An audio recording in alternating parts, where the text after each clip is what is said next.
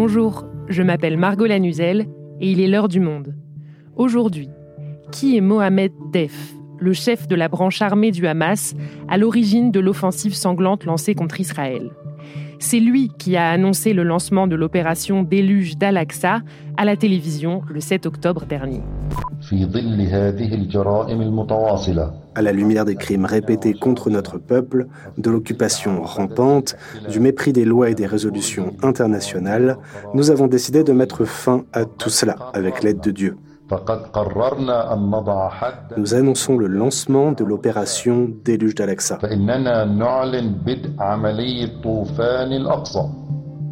Mais ce personnage au rôle capital au sein du Hamas est teinté de mystère. Au sein même de l'organisation considérée comme terroriste par l'Union européenne, très peu de gens l'ont déjà vu en chair et en os. Et les autorités israéliennes le traquent depuis les années 90 en vain. Alors qui est Mohamed Def et comment est-il devenu un symbole chez les partisans du Hamas? Pour nous éclairer, je reçois aujourd'hui Hélène Salon, correspondante du Monde au Liban. Elle a dressé le portrait de Mohamed Def pour le journal. Elle nous raconte.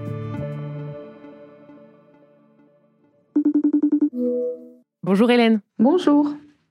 On a entendu en introduction la voix de Mohamed Def, qui a donc officialisé le lancement de l'attaque massive du Hamas la semaine dernière. Est-ce que tu peux commencer par nous décrire les images qui allaient avec? À quoi ressemblait cette scène à la télévision? Euh, Oui, alors c'est vers 8 heures euh, du matin, samedi 7 euh, octobre. Il y a cet enregistrement audio qui est diffusé sur Alexa TV, la chaîne de télévision du Hamas. Alors on voit l'image figée d'un homme en ombre chinoise de, profil. Il est dans un bureau, il y a un arrière-plan, une carte en relief de la Palestine sans frontières. Et euh, sur cette image, donc qui va rester euh, figée, c'est Mohamed Deif, le chef des brigades des Eddin al-Qassam, qui est la branche militaire du Hamas. En tout cas, c'est ainsi qu'il est présenté. Sa déclaration a été annoncée euh, quelques moments plus tôt. Et on a déjà depuis plus d'une heure des alertes côté israélien que des infiltrations sont en cours dans les localités qui bordent la bande de Gaza, que des centaines de combattants sont entrés par les airs, la terre, la mer, et qui a eu euh, ce barrage de roquettes, euh, des milliers de roquettes sur Israël. Et lui, d'une voix claire posée, donc Mohamed Deif, annonce le lancement de l'opération Déluge d'Al-Aqsa. Al-Aqsa, c'est la mosquée de Jérusalem, le troisième lieu saint d'islam. Et là, par cette annonce, bon, les Palestiniens comprennent, comme les Israéliens, qu'ils sont en train de basculer dans la guerre, parce que Mohamed Deif, c'est ce personnage de l'ombre, donc on disait, la face militaire du Hamas qui ne s'exprime que quand vient le temps de la guerre. Et au-delà de cette annonce euh, télévisuelle que tu nous racontes, qu'est-ce qu'on sait précisément de l'implication de Mohamed Def dans cette opération euh, déluge d'Al-Aqsa? Est-ce qu'il a eu un rôle important dans sa préparation? Oui, c'est le, rôle principal. Mohamed Def, c'est l'architecte de l'opération déluge d'Al-Aqsa. C'est lui qui l'a pensé, euh, je pense, de, de, A à Z. Certaines sources du Hamas qui ont été interrogées par, par exemple, l'agence Reuters dit que ça faisait deux ans qu'il préparait cette attaque pour venger en fait euh, les actions euh, des Israéliens depuis la guerre de, mai 2021 contre la mosquée Al-Aqsa, euh, la colonisation, les violations contre les, les, Palestiniens. Il est à la tête du Hamas de sa branche militaire depuis maintenant 20 ans. C'est lui qui a façonné cette branche, c'est lui qui lui a donné ses capacités défensives comme le réseau de, tunnels dans lesquels les, les, combattants du Hamas évoluent comme dans une ville souterraine complètement à l'abri euh, des drones euh, israéliens d'observation. C'est lui qui a façonné les capacités offensives, que ce soit l'arsenal balistique des roquettes aux missiles guidés.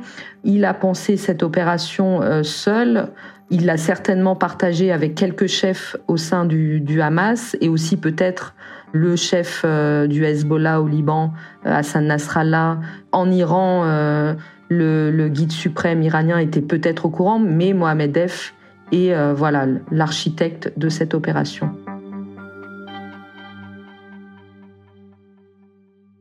Tu expliques dans ton article, Hélène, que Mohamed Def, ce chef du groupe armé du Hamas, donc, est un homme très discret, qui se montre peu. Avant cette annonce télévisuelle, de quand datait sa dernière apparition? Alors on l'avait vu euh, la dernière fois, enfin vu, c'est plutôt entendu en mai 2021. Il avait, euh, pareil, fait une déclaration où il mettait en garde Israël face aux menaces d'expulsion de Palestiniens d'un quartier de Sherjara à Jérusalem-Est, les violations, les extrémistes juifs qui entraient sur la mosquée d'Al-Aqsa. Et euh, là, pareil, il y avait eu cette mise en garde et tout de suite un barrage de roquettes sur Jérusalem et euh, la guerre qui a opposé les Israéliens et les Palestiniens pendant dix jours. Et ça faisait très longtemps alors qu'on ne l'avait pas entendu, ça faisait sept ans les derniers messages avaient été pendant la guerre de, 2014, qui avait été entre le Hamas et Israël dans la bande de Gaza. C'est ce qui fait le mystère de ce personnage qui est à la fois euh, redouté, parce qu'à chaque fois qu'il intervient, c'est synonyme de guerre, de dévastation à venir pour les populations de Gaza, de Jérusalem ou de Cisjordanie occupées dans les, dans les représailles israéliennes. Et c'est aussi un personnage vénéré qui incarne cette résistance palestinienne à l'occupation, aux violations israéliennes. Il appelle à l'unité des Palestiniens, mais aussi de l'axe de la résistance, donc du Liban à l'Iran, au Yémen, derrière la cause palestinienne. Et, ce rôle, en fait, euh, fait que maintenant on entend le nom de Mohamed Deif scandé dans, dans toute la rue palestinienne, donc à Gaza, à Naplouse, à Jérusalem. Euh, les gens disent nous sommes le peuple de Mohamed Deif. Au Liban, on se galvanise de ses exploits et notamment de cette opération. Et, euh, et parce que il, incarne voilà ce personnage qui est capable de frapper l'ennemi au cœur, de le déstabiliser et de révéler au grand jour ses faiblesses. Et pourtant, Hélène, très peu de gens savent à quoi ressemble Mohamed Def en vrai. Ça veut dire que son visage est systématiquement caché euh, lors de ses apparitions, comme sur cette vidéo de samedi dernier. Oui, Mohamed Def, c'est pas un politicien du Hamas qui fait des meetings, euh, qui fait des déclarations télévisées, des conférences de presse comme les chefs politiques euh, du, Hamas. Lui, c'est l'homme de l'ombre de la chose militaire, donc il apparaît toujours le visage caché. D'ailleurs, le plus souvent, comme samedi, c'est une voix sur une image figée, une photo. On a très peu de photos de lui, il y en a des photos masquées, et il y a surtout cette photo de lui qui date de 1989. C'était au moment de son arrestation par les Israéliens. Il avait 24 ans. Donc il a ce visage émacié, une fine moustache, un regard franc déjà qui regarde l'objectif. Et c'est une vieille photo un peu floue. Et c'est une photo bon, qui maintenant est datée. Elle date de la première intifada. C'est le soulèvement hein, qui avait été mené par la jeunesse palestinienne contre l'occupation euh, des territoires. Euh, les autorités israéliennes l'ont arrêté et c'est la seule fois parce qu'ils le soupçonnent déjà d'occuper une place importante dans la force militaire secrète du Hamas. Le mouvement a alors à peine deux ans, il est né dans l'intifada, mais on n'a plus d'image de lui depuis. Maintenant, Mohamed Deif a 58 ans. On imagine qu'il a, beaucoup changé, qu'il a vieilli, mais aussi qu'il a été marqué par la guerre, parce qu'il y a toutes les séquelles en fait des tentatives d'assassinat qui ont été menées euh, contre lui par Israël et il a, il a échappé de nombreuses fois à la mort. Oui, parce que depuis sa première arrestation dont tu nous parles, euh, Mohamed Def est donc monté en grade au sein du Hamas et donc il est activement recherché par les autorités israéliennes. Ah oui, dès sa libération, donc 16 mois euh, plus tard, euh, en 1990, il prend la, en fait la tête de la branche sud des brigades des Zénith el-Qassam qui viennent d'être créées et euh, c'est la branche la plus radicale. Il va se spécialiser dans les actions ciblées contre les soldats israéliens, les attentats à la bombe. Il a tout appris en fait en matière de fabrication d'explosifs avec son mentor qu'on appelle l'ingénieur, c'est Yeya Ayash, qui lui est assassiné en 1996. Il prend la suite et c'est vrai que dès les années, le milieu des années 90, il devient, euh, il est traqué par les, les commandos israéliens qui le voit en fait monter comme ça dans la, dans la hiérarchie. Et avec les années, il va devenir la cible terroriste numéro un d'Israël. Donc ils ont essayé de l'éliminer plusieurs fois, au moins sept ou huit fois. Alors on pense qu'il a peut-être été paralysé ou au moins qu'il a d'importantes séquelles. Certains disent qu'il a perdu une main, un œil. En tout cas, c'est vu comme un exploit et on lui donne euh, le surnom de chat à neuf vies.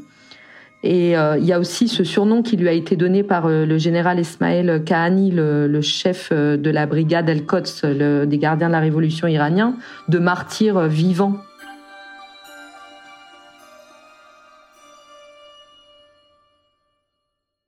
Et pour comprendre pourquoi Mohamed Def est devenu ce personnage mythique et cette cible si importante pour les Israéliens, je te propose qu'on revienne un peu sur son parcours, Hélène. D'où vient-il et comment est-il arrivé tout en haut de la hiérarchie du groupe armé du Hamas? Alors oui, son vrai nom, en tout cas celui euh, qu'on connaît, c'est Mohamed Diab el-Masri. Il serait né en 1965 dans une famille pauvre du camp de réfugiés de Ran Younes, donc dans le sud de la bande de Gaza. Il a fait des études de biologie à l'université islamique de Gaza et c'est là où il a pris la tête de l'Union étudiante des frères musulmans. Et, le Hamas a été créé dans le giron des, frères musulmans en 1987. Donc après, il est emprisonné 16 euh, mois par Israël en 1989, on en a parlé. Il entre dans la hiérarchie euh, et en grimpe les échelons de, des brigades Ezzedine El-Qassam, se spécialise dans les attentats à la bombe, les kidnappings. Et il va aussi être arrêté par l'autorité palestinienne parce que l'autorité palestinienne, dans les années 90, après sa création, elle commence à traquer les, les militants islamistes. Euh, donc elle l'enferme euh, également, il fait des allers-retours en prison. Il va être libéré par le président euh, palestinien en 2001, au début de la seconde intifada, donc du second soulèvement. Et il devient là, à ce moment-là, le cerveau de la vague d'attentats suicides qui a tué des dizaines d'Israéliens jusqu'en 2006. Donc c'est à ce moment-là qu'il arrive tout en haut de l'organigramme des brigades Ezedine al-Qassam.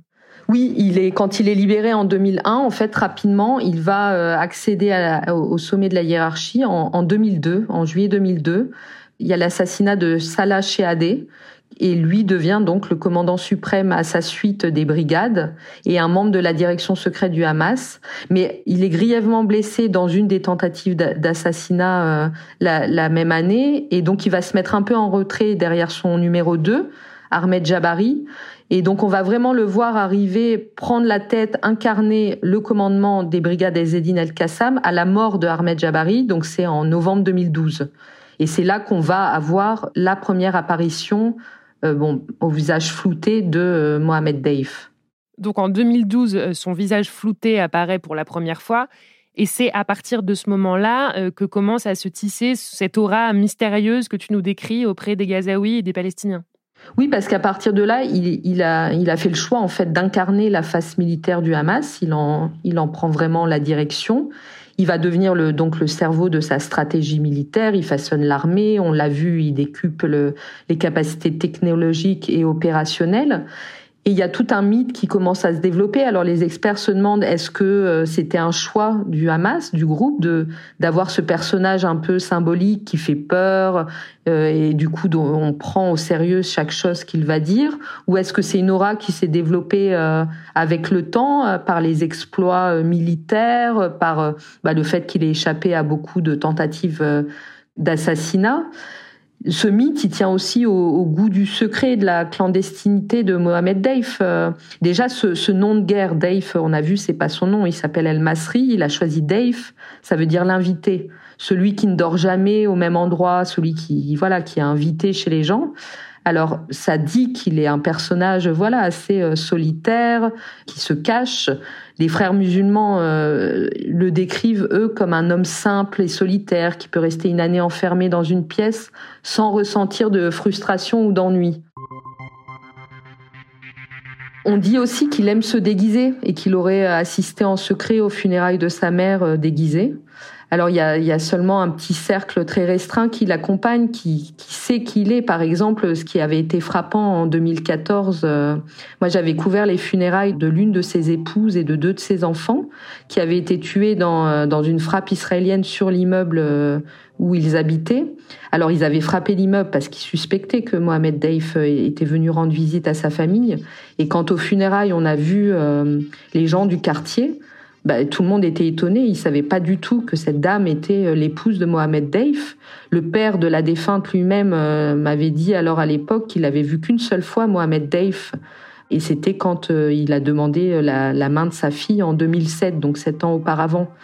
Donc ça en dit beaucoup sur euh, voilà le, secret de, ce personnage. Et d'ailleurs à l'époque, euh, le fait qu'il ait pu être ciblé, il y avait beaucoup de, thèses qui comment le Shin Bet, donc la sécurité intérieure israélienne, avait pu savoir qu'il était euh, dans cet immeuble.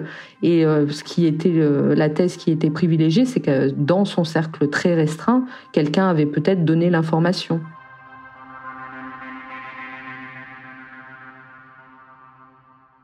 Donc un personnage très secret, mais même en 2023, à l'époque des multiples possibilités des smartphones et de la surveillance qui va avec, on n'a toujours pas plus d'indices que ça pour localiser cet homme, alors qu'on sait qu'il est dans la bande de Gaza. Oui, qu'il est sur 100 km, sur 50 km. Bon, on, l'a dit, il y a tout ce réseau de, tunnels, hein, euh, une véritable ville qui a été construite par le Hamas euh, sous terre. Donc on imagine qu'il passe la plupart de son temps euh, dans ce réseau de tunnels pour échapper à l'armée israélienne, diriger les, opérations. Après, il se dit qu'il met un soin paranoïaque. Hein. C'est quelqu'un qui veille à vraiment effacer toute trace de lui, dans ses déplacements, dans ses échanges, qu'il éviterait les technologies de communication modernes. Et il y a aussi ce cercle autour de lui, voilà, d'une loyauté infaillible ou presque, qui fait que de, très peu de gens sont au courant et donc capables de donner du renseignement aux Israéliens sur la localisation de Mohamed Deif. Et euh, aujourd'hui, pour les Israéliens, voilà, c'est devenu vraiment euh, la cible numéro un avec euh, le chef politique Yahya Sinwar ils ont annoncé qu'ils voulaient détruire le gouvernement Hamas, détruire l'appareil du Hamas, et Mohamed Deif est la première cible des Israéliens aujourd'hui. Merci Hélène. Merci.